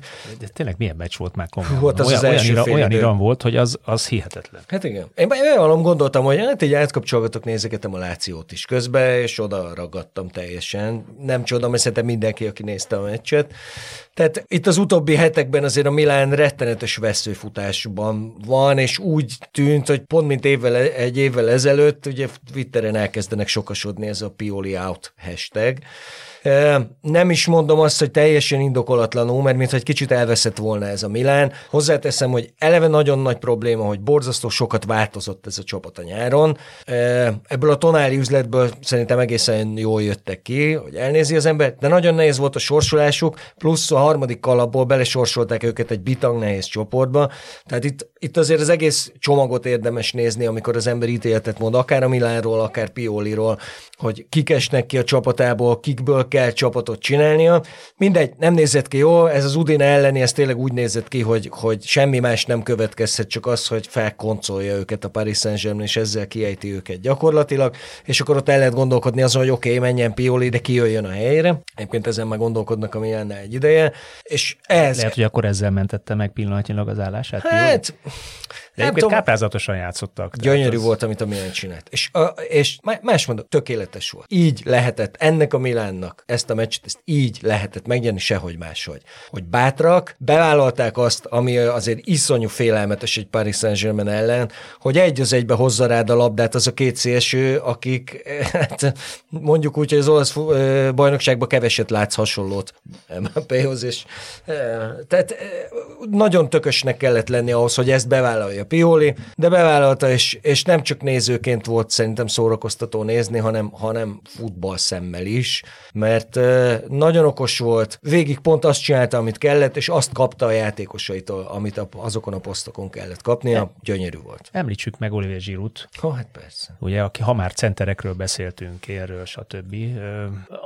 Nekem az egyik kedvencem. Tehát amit ez a Pali csinál, évek óta most már válogatott szinten is, klubszinten is az egész egyszerűen lenyűgöző. Itt cseng a, a fülemben Marosi Geri talán még az oroszországi VB alatt írt egy dolgozatot, hogy kihaló félben lévő állatfaja klasszikus 9-es, de mindenképpen öreg állatfaja klasszikus 9-es. Na most ezt ugye az egyiket cáfolja Zsiru, a másikat nem, mert ahogy öregszik, szerintem egyre jobb, de egy, egy hihetetlen, hihetetlen helyekre mozog, hihetetlen magabiztossággal értékesíti a szituációkat, vagy nagyon jó százalékkal jön ki a helyzeteiből pozitívan. Számomra nekem az egyik kedvencem a Pali. Igen, ugye, és ne felejtsük, hogy mit kapott azon a világbajnokságon egyébként Zsirú a Igen. sajtóban, meg a szurkolóktól, ugye, hogy egy darab gólt sem sikerült szerezni a világbajnok csapat centereként. Kis malíciával mondhatom, hogy ennek, ugye? Hát. nem ez volt a dolga, ugye, Igen. abban a csapatban. Itt ebben a Milánban azért az is érdekes, mert itt kifejezetten dolga ez is, és amikor ez a dolga, akkor ezt is meg tudja oldani. Szerintem egy genetikai csoda kb. az ember, tehát hogy ahogy kinéz, amilyen atletikussága van, és most nem jó képűségére gondolok feltétlenül, de hogy szóval amilyen atletikussága van ennyi idősen, és szerintem ő is az, aki kiderültek neki is a korlátai, hogy hol van az ő üvegplafonja, mi az, amit rá lehet bízni, mi az, amit nem lehet rá bízni, és ez a Milán, ez pontosan azon a szinten van, ahol ő egy húzójátékos, kiemelkedően jó játékos, szerintem az öltözőben is, a, a közösségben is egy, egy, egy, egy respektált valaki, akinek, akinek komoly szerepe van a, a csapat kohézióban, és egyébként meg amit kell, a szállítja, ha kell, akkor meg a kapákaszák közé kivetődik, mint vészkapus, valamelyik bajnoki után Genoa elleni mérkőzésen volt, tehát egyszer nem lehet nem imádni a zsirút, tehát csoda. Na és ez a Newcastle, ez tényleg ennyire halovány, vagy, vagy mi van ezzel? Nem, nem halovány a Newcastle. Akkor, akkor mi, Otthon mi abszolút velük? nem.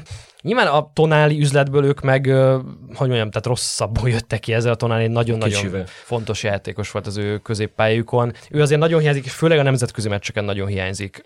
Pont a, egyrészt a nemzetközi rutinja miatt, másrészt meg, hogy azért alapvetően más típusú futballkultúrából érkezik, ami Angliában kevésbé hiányzik, hogy ez meg legyen a, a kirakósban, Európában meg jobban hiányzik. A másik szerintem Eddie Howe-nak a ezen a szinten meglévő tapasztalatlansága, vagy, vagy tapasztalat hiánya, és nem arra gondolok, hogy egy rossz edző, vagy, vagy túlságosan fiatal edző, de azért ő kevés nemzetközi meccset játszott, valószínűleg is ki kell tapasztalnia, hogy mi, mi ezeknek a mérkőzéseknek a, a dinamikája, akár a taktikai felkészülésben, akár más, hogy ugye a Newcastle is egy olyan csapat, kicsit mint az Atletico, hogy ránézel, megnézel egy meccsüket, és pontosan tudod, hogy mit kapsz, óriási tempó, fizikalitás, a durvaság határát súroló fizikalitás, és egy egészen döbbenetesen durva counterpressing, tehát hogy minden egyes elvesztett labda után azonnal rohannak vissza, párharcot generálnak, párharcot provokálnak, és próbálják a kapuhoz közel, magasan visszaszerezni a labdákat, és abból egy-két passzból kapuig vinni. Ugye ez otthon szerintem nagyon jól működik, meg is vannak hozzájuk ezek a játékosaik, de, de ezek a játékosok nemzetközi szinten rutintalan. Tehát egy Anthony Gordon azért még rutintalan nemzetközi szinten, és szerintem Haunak is bele kell ebben nőni. Szerencsésebb lett volna nekik, hogyha egy könnyebb csoportot kapnak kezdésnek. Igen. Én szerintem itt tőlük a továbbjutás nem is elvárt a, a csapat mostani fejlődési szintjén. Ugye itt mindig ez az a, a fő kérdés, hogy ezt, ezt jövőre bejutnak el, mert ugye, hogyha most éppen idén kiszorulnak abból, abból a négy-öt csapatból, aki bejut a következő be, akkor megszakad ez a tendencia, és akkor megint nem épül az a nemzetközi rutin, ami egyébként szerintem kellene Newcastle-ben. De ez egy izgalmas és, hát, vagy egy szinten lejjebb épül majd. A G csoport az, az egy lefutott csoport a Manchester City-ről, ugye hát címvédőt tudtuk, most is hibátlan, 12-3-as gólkülönbsége. Engem jobban érdekel a Lipcse, aki simán tovább jutott. Jó, mondjuk a Young Boys és a Crunaz talán nem, nem, nem egy, egy, egy, egy lépcsőfokkal mindenképpen alacsonyabb szint, de azt, azt azért világítsátok meg nekem, hogy nektek mi a véleményetek arról, hogy, hogy ugye a Lipcse azért az elmúlt években nagyon stabil európai, nevezhetjük top csapatnak, top csapat lett? Hát ilyen második polcos, tehát szerintem azért nem a top csapat, de a top csapat után következő első polc, aki ha úgy adódik a sorsolás, akkor, akkor akár oda eljuthat. Meg jutottak el négyig, szóval, hogy... Igen, igen. igen 20-ból, mint hogyha elődöntő. Bizony, elődöntő volna bizony. azon a szeptemberi elődöntő, vagy igen, ez valami rettenetes élmény volt, bocsánat. Na de mindig ott vannak, általában tovább jutnak a, a, a csoportból, tehát mindig egyenes kies. Ez mondjuk akkor a, a top 20-ba, mit nevezünk topnak, akkor az első tized? Hmm. Nem, szerintem ott vannak, ott is kicsit azt érzem, és abból jobban jönnek ki, mint a Benfica, hogy amik ezek a közvetlen ellátója top kluboknak, tehát az a polc, akiknek az üzleti modelje az, hogy fiatal veszünk játékost, fölneveljük, kipróbáljuk a legmagasabb szinten, és adjuk el a, a közvetlen élmezőnek. És klubrendszerben gondolkodunk. Klubrendszerben gondolkodunk. Ott is van ez, hát most éppen kiárusították az előző, most mondjuk csak a, a Dominikolt, akit éppen továbbadtak, és akkor nyilván most jönnek a helyére, most éppen a Csavi simons építik be, a Seskót építik be, szóval, szóval most egy kicsit megint egy folyamat elején járnak, ez a mag együtt marad két-három évig, és szerintem a második, harmadik évben, ha ezek a játékosok úgy fejlődnek tovább, hogy azt a, a Lipcsében megszokhattuk, meg amilyen tehetségük egyébként megvan, akkor simán ott eljuthatnak azokban a szezonokban, majd 8-ban, 4-ben, ha úgy adja ki a sorsolás. Most ö, abban szerencsék hogy ebben a nagyon gyenge csoportból így is simán tovább tudnak menni, de a bajnokságban azért látszik, hogy most ők azért éppen nem kihívói a, a Bayernnek. Egy de azért a négyben mindig ott vannak. Ez a feladat, tehát hogy soha ne legyenek olyan rosszak, hogy nem jutnak be a BL-be, legyen egy folyamatos fejlődés lehetőség a fiatal játékosoknak, mindig tudjanak BL-ben játszani ezek a játékosok. De hát ez egy rohadt nehéz feladat, azért ez, ez, ez gondoljuk el, de emlékeztek, hogy amikor a, a, az Arzen Weget az Arzenálnál elkészték. Tudtam, Igen? hát de, de, mindig, hát stadiont építettek, fölvettek nem tudom én hány millió font, vagy mit tudom mennyi hitelt, azt közben csengették vissza piaci alapon, ez az ember meg mindig négybe hozta a csapatot, és mindig ott volt a bajnokok. Én ebben kisebbségi álláspontot képviselek. Vagy kinek kellett volna a negyediknek lenni? A Martin O'Neill féle Aston Villának? Vagy kinek? E, jó, oké, akkor még nem, akkor nem, nem volt top 6, nem, nem volt top 6. És amikor meg már top 6 lett, és azt akkor meg már nem annyira, nem mindig sikerült. E, de... Ebbe igazat adok, de, de mégis, tehát én ezt nagy dolognak tartom. Abszolút. Talán még egy nagy meglepetése volt ennek a, ennek a fordulónak, mégpedig az, hogy a Barcelona kikapott Hamburgban egyébként. A Donetsktől. A Donetsktől, mert hát szegények nem tudtak otthon játszani. Titeket mm. mennyire lepett meg? Én kim voltam a, a kvázi odavágon, tehát a, a harmadik fordulóban személyesen tudtam megnézni a olimpiai stadionban, ami egyébként is közel áll a szívemhez, mert az volt az olimpia, ahol én ott voltam, mm. viszont az olimpiai stadionban nem jártam egy percet, se a megnyitón, se a... Most a Montjuïc? Most voltam először nézőként bent az olimpiai stadionon, egyszer egyébként turistaként éppen be volt zárva, és így de, akkor mesélj te. Nem, ez, ez, most nem ez a műsor. Na, de, de nekem ott, ott egyébként úgy tűnt ez a Barcelona, amelyik egy, egy, rend, egy kvázi B sorral álltak föl, rengeteg fiatallal, de rengeteg tehetséges sráccal, és nekem kicsit azt hiányzik belőlük, úgy tűnt azon a mérkőzésen, hogy az az, az igazi, uh, hát minek nevezzem, gyilkos ösztön. Tehát amikor azt érzik, hogy na most ez megvan, akkor keresztül darálni, és tényleg lehozni minden szituációt gólig vagy, vagy helyzetig, hogy úgy, úgy nagyon, nagyon jól játszottak, nagyon technikásak, nagyon ott vannak, elpuskázgatták a helyzeteiket akkor is, meg hát nyilván most is. Nem láttam ezt a meccset, nem voltam veled Barcelonában se sajnos, köszi, hogy vittél. Ezt, ezt most én sem láttam, e... nyilván nem tud az ember minden meccset nézni. De az El Clasico-t azt ne haragudjatok ránk. Igen. És ott, ez, ott is ez jött vissza, megnyerte ezt a Real Madrid azt a meccset, szerintem Mancsolt se tudja nagyon, hogy hogyan. De ott is ez... Több ez... ilyen meccse volt már Ancelottinak szerintem. Ja, igen, látott már közelről néhány futball. Amikor, amikor legutóbb BL-t nyertek, meg legutóbb nyertek, na az egy különösen szép tavasz volt számukra.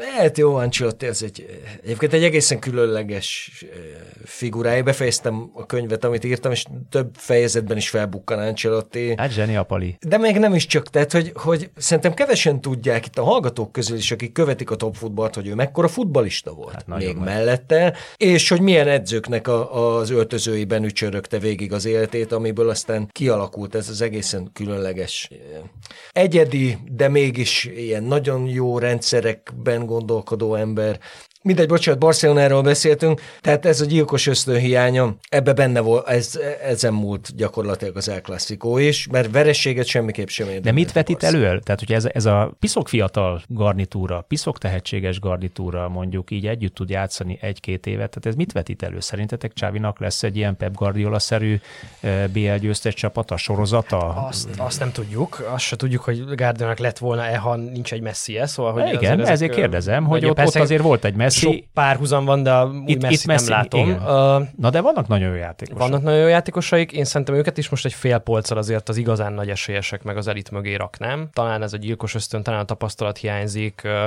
talán egy-két poszton a, a valódi minőség hiányzik ebből a, ebből a csapatból. Persze elkaristol a Gavi hatosba, de na mindegy, szóval itt azért még lehetne ezt a csapatot javítani, meg toldozgatni, fordozgatni. Az mi igazán érdekes, és szerintem menedzsment szempontból ez a nagy kihívás, hogy miközben ez egy fiatal csapat, aki nincs pontosan egy szinten a legnagyobb elitklubokkal jelenleg minőség tekintetében. Ezek a top klub reflexek még mindig megvannak, mert ö, olvastam nemrég, talán éppen idefelé jöttem, hogy válságtanácskozást hívtak össze, mert hogy El Clasicót elveszítették. Csak nagyon nehezen tudták legyőzni a Real Sociedadot, egy nagyon küzdelmes meccsen, egy nagyon jó Real Sociedadot, tehát, szóval azért az, az egy minden, fontos győzelem volt. Meg a legjobb. És hogy az, jött, az, jött ez a BL gyufa is, és hogy akkor válságtanácskozás van. Szerintem nincs válság, tehát hogy kezeljük ezt a helyén. Tükörsimán tovább fognak menni ebből a csoportból. Egyébként majdnem minden, akár nagyon nagy BL győztes klubnak is voltak döccenői a, a, az őszi szezonban a csoportkörben. Emlékezzünk a 2010-es Interre, amit úgy fújt tovább a szél a csoportból a Dinamo Kiev ellen, tehát Abszolút.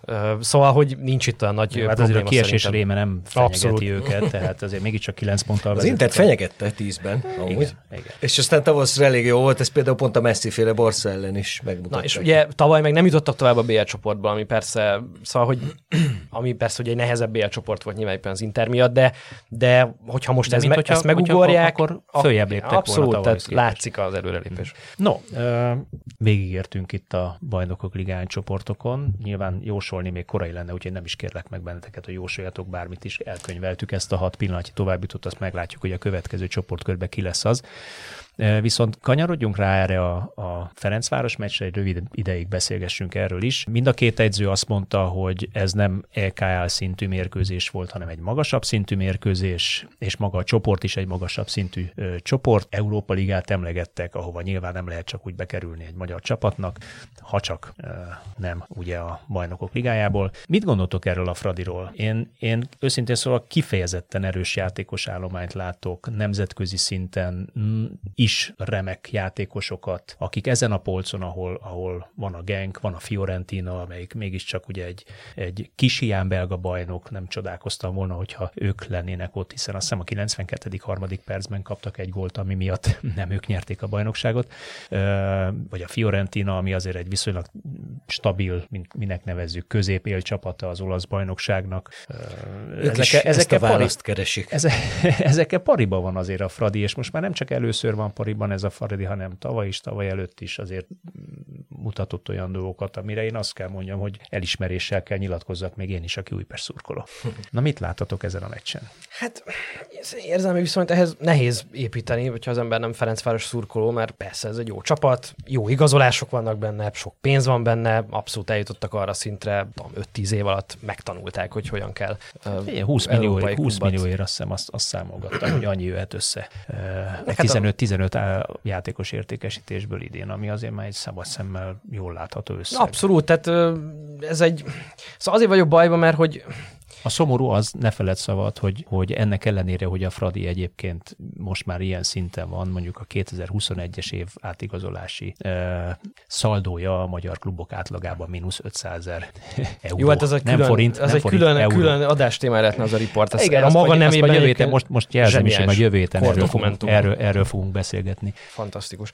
Ö, Szóval, hogy csak a klub, a klub modellt, vagy nem látom a nemzetközi futballban megjelenni tömegével. Tehát ez, és ez nem tudom, hogy jó, mert nyilván nekem van rá válaszom, hogy jó vagy rossz, csak, csak hogy ez egy alapvetően érdekes dolog, hogy unikális, amit a, amit a Fradi csinál. Mert most tényleg merő kalandvágyból kiírtam ilyen más csapatokat, meg eredményeket. Az egyik, ugye, amiről te is beszéltél, a Kopenhágának a 8 darab, vagy 9 darab 21-es játékosa, akik közül kezdők voltak a United ellen, csereként beállt, gólt szerzett 17 éves svéd srác, a Bárgyi, szóval, hogy és akkor mellette a Fradiba ki az, aki 21-es játékosként pályára lép rendszeresen, Lisztes. Krisztián csereként, ő egyébként tényleg az a szint, aki egyébként eljuthat a top, top, futballban is. De, de figyelj, messzire. tehát, ugye eddig, eddig én, én próbálom ugye mindig pozitívan nézni, de nézzük pozitívan. Van egy ilyen most már. Tehát eddig ez se volt, ezt is hiányoltuk, sőt, ugye hát most azt hiszem éppen négy, négy vagy öt, öt magyar játékos lépett pályára, négy, négy biztos, ugye egy ilyen mérkőzésen. Tehát ugye ezek, ezek azért olyan, még arányaiban is egy szimpatikusabb ö, bár teszi számomra ezt a történetet.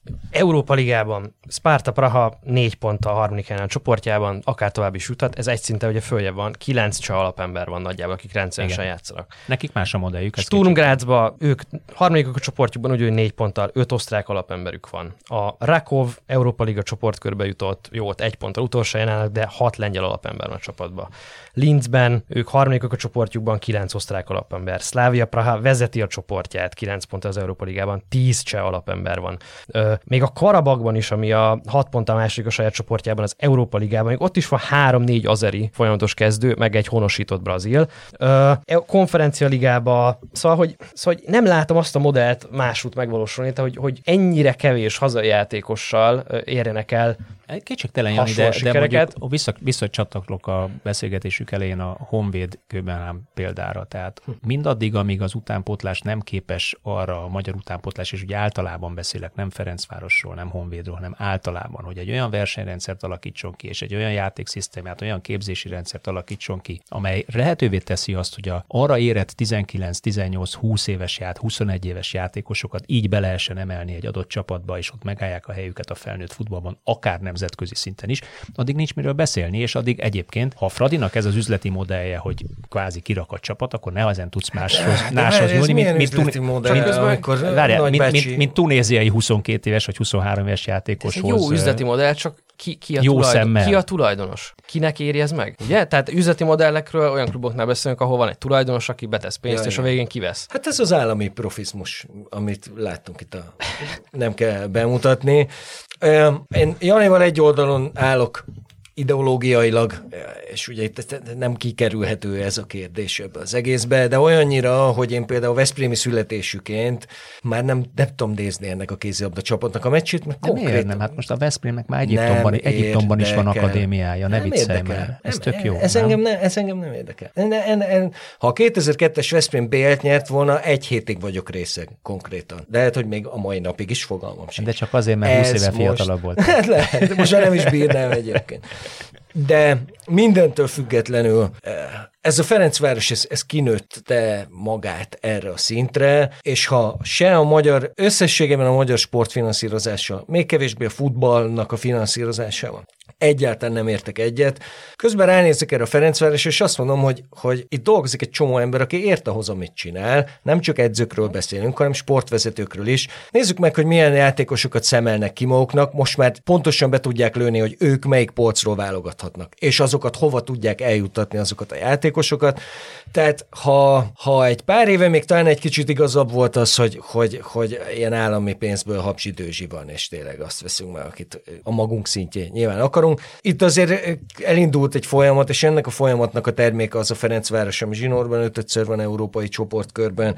Van egy felismerhető játéka, van egy klub filozófiája, egy szép stadionban játszik sok néző előtt. Mondhatunk bármit, ugyanezt mondom, amikor kimegyek egy új stadionba, egy meccsre, engem is a halálba idegesít az, hogy közben meg a, a, a nagymamám nyolc hónapra kap időpontot a kórházba, és sorolhatnánk, hogy a tanárismerőseim és sőt rokonaim hogy élik az életüket, de közben meg azt mondom, ott van már ez a stadion, ha már ott van lebontani, nem fogják, hát akkor kimegyek, megnézem milyen, hogy lesz, megpróbálom jól érezni magam. Kicsit így vagyok a Fradival is. Kicsit, sose voltam Fradi szurkoló, nem is leszek, de igazából, amikor nézem ezt a Ferencvárost futballozni, egy Genk majdnem bajnok ellen, egy belga csapat ellen, egy Fiorentina, egy Fiorentina ellen idegenbeli meccsen, akkor azt mondom, hogy ez, ez valami, ez egy szint, ahova elért ez a Fradi, és ez, ez, ez megsüvegelendő, akárhogy is. Tehát akkor, hogyha jól értem, és össze szeretném foglalni, akkor azt mondod, hogy a Ferencváros mindent egybevédve, amiket elmondtatok sportfinanszírozás terén. Kíváncsi vagyok, hogy fejezetben ezt a, a, az igazi komoly érték az az, hogy tulajdonképpen ők az egyetlen klub, akik élni tudtak ezzel, és ma már ugye a költségvetésük egyébként jelentős részét valós piaci alapú tevékenységből hozzák be, nem pedig állami forrásból. Tehát ez, a, ez, az, igazi, mondom, ez az igazi nagy érték. Ezt mondom. Jól, jól foglaltam össze? Hát, sok mindent mondtam. Vagy, vagy igazi siker? Ez, ez igazi Ó, siker. Hát ez kicsit olyan, mint amikor akarunk csinálni egy állami mintagazdaságot. Hát most ez egy állami mintagazdaság. Igen, összeszedték a legjobb szakembereket az országban, akik értenek hozzá, amit csinálnak. Na de Tényleg más, a klubvezetés is, lett volna lehetősége. Rengeteg Jani, nem? bénázás, hosszú élet. De ennek után. a Fehérvárnak is meg lett volna lehetősége. A Fehérvár egy lépéssel de, hamarabb ugye, ugye itt azért ne, tehát a itt a Détáre Lajostól indultunk Tomás Dollon keresztül, tehát tíz év alatt megtanulták, hogy hogy kell csinálni, vagy megtanulták, hogy kiket kell odaültetni, hogy csinálják. Ezt előtt le lehet venni a kalapot, tíz év alatt, ha, ha nekem is lenne egy piaci cégem, és lenne tíz év arra, hogy megtanuljam, hogy merre van az előre, meg az egy, meg egy, az kettő, lehet, hogy nekem is sikerülne. Ezzel nem ele akarom venni az érdemeit, csak lássuk, hogy ez hogyan történt. Azért viszonylag nagyon mélyről indult a magyar foci átlagát nézve. Úgy a Ferencváros, mint Igen, meg nagy a kontraszt, tehát a Fehérvárhoz képest a tényleg a dilettantizmus csúcsait ostromolják évről évre, ahhoz képest tényleg baromi nagy a kontraszt. Én azt mondom, hogy a Fradi szurkolóknak ez óriási öröm. Egyébként bekapcsolom a tévét, megnézem, tényleg ilyenre nem nagyon volt példa az elmúlt 25 évben, hogy akár kimegyek egy meccsre, vagy a tévéből megnézem, és valódi meccs van egy Fiorentina, a Ferencváros, élvezhető, szoros meccs, a Genk szintjére abszolút eljutott ez a csapat játékos minőségben, klubvezetésben, edzők, tehát hogy Stankovicsot ide tudnak hozni szériából. Szóval azért ezek, ezek, ezek tényleg valós sportszakmai eredmények. Az a kérdés, hogy honnan nézem. Tehát, mint Ferencváros szurkoló nézem, azt mondom, hogy oké, okay, nagyon örömteli, ha azt nézem, mint a, aki egyébként a magyar futballt szeretné jobbnak látni, akkor meg azt nézem, hogy Csehországban van három csapat, hmm. Európai Topliga csoportkörében, mind a három tovább juthat. Szlovákoktól van Jani, két egy dolog, csapat, egy tovább juthat. Egy kicsit azért ö, teljesen egyetértek egyébként mindennel, amit mondtál. Egy dolog van, azért ez egy picit húzza magával azt is, hogy, hogy, hogy látsz egy sigért kezdeni ezen a hm? meccsen. Látsz egy dibuszt, aki egy egészen kiváló kapusán nőtte ki magát. Én be nem is gondoltam És volna, a... hogy így lesz, de az lett belőle. Egyértelmű, hogy már jól válogatottunk első számú kapusa. E, azért egy, egy, a Varga szerintem egy, Varga nagyon. egy csodálatos Abszolút. futbalista. Nagyon sajnálom, hogy ilyen későn, mert még elnézegetnénk hosszú évekig. Ki volt az utolsó ilyen kilences? Hát center, még nézegetett, 28 Igen. éves még csak. Ha megnézed a zsírút, akkor még egy 10 év van lenne. Jó, azért zsíru mellé talán nem, nem és, sértődik meg, hogy nem És az elmúlt oda. 10 évben nem amortizálta magát. Igen. Igen. És ez fontos. Ugye? És ott van, ott van még egy Pászka, akit én nagyon szeretnék hmm. látni rendszeresen futballozni. Kár, hogy a Fradi legjobb futballistája játszik most előtte, Bizony. mert szintén ugye beszéltünk róla, hogy nem bánnánk, hogyha a görög srácra is kiderülne, hogy van valami magyar felmenője. Tehát, hogy ez, ez akár, mint gondolunk is, ez, ez azért hozza magával ezt. Nem is olyan nagy hullámokban, mint ahogy látni szeretnénk, de hozza magával De hozza ezt. magával a meccsrutint, a nemzetközi igen, rutint, amit igen. pedig a válogatott szinten kamatoztat majd Márko Rossi reményük szerint jövő héten. Reméljük. Legyen így. E, és ez körülbelül az árszó is. Reméljük, hogy hajrá, kamatoztatja magyarok. jövő héten, hajrá magyarok. Köszönjük, hogy velünk voltatok. Jövő héten újra jelentkezünk. Már fél szóval említettem, hogy mi lesz a téma ritka pillanatokkal egyik, amikor tudom, hogy mi lesz jövő héten a téma, és kicsit az lesz, hogy miért nem működik Magyarországon az sportgazdaságban, futballgazdaságban, ami egyébként máshol meg nagyon jól működik. Köszönjük, hogy velünk voltatok. Sziasztok! Sziasztok! Sziasztok!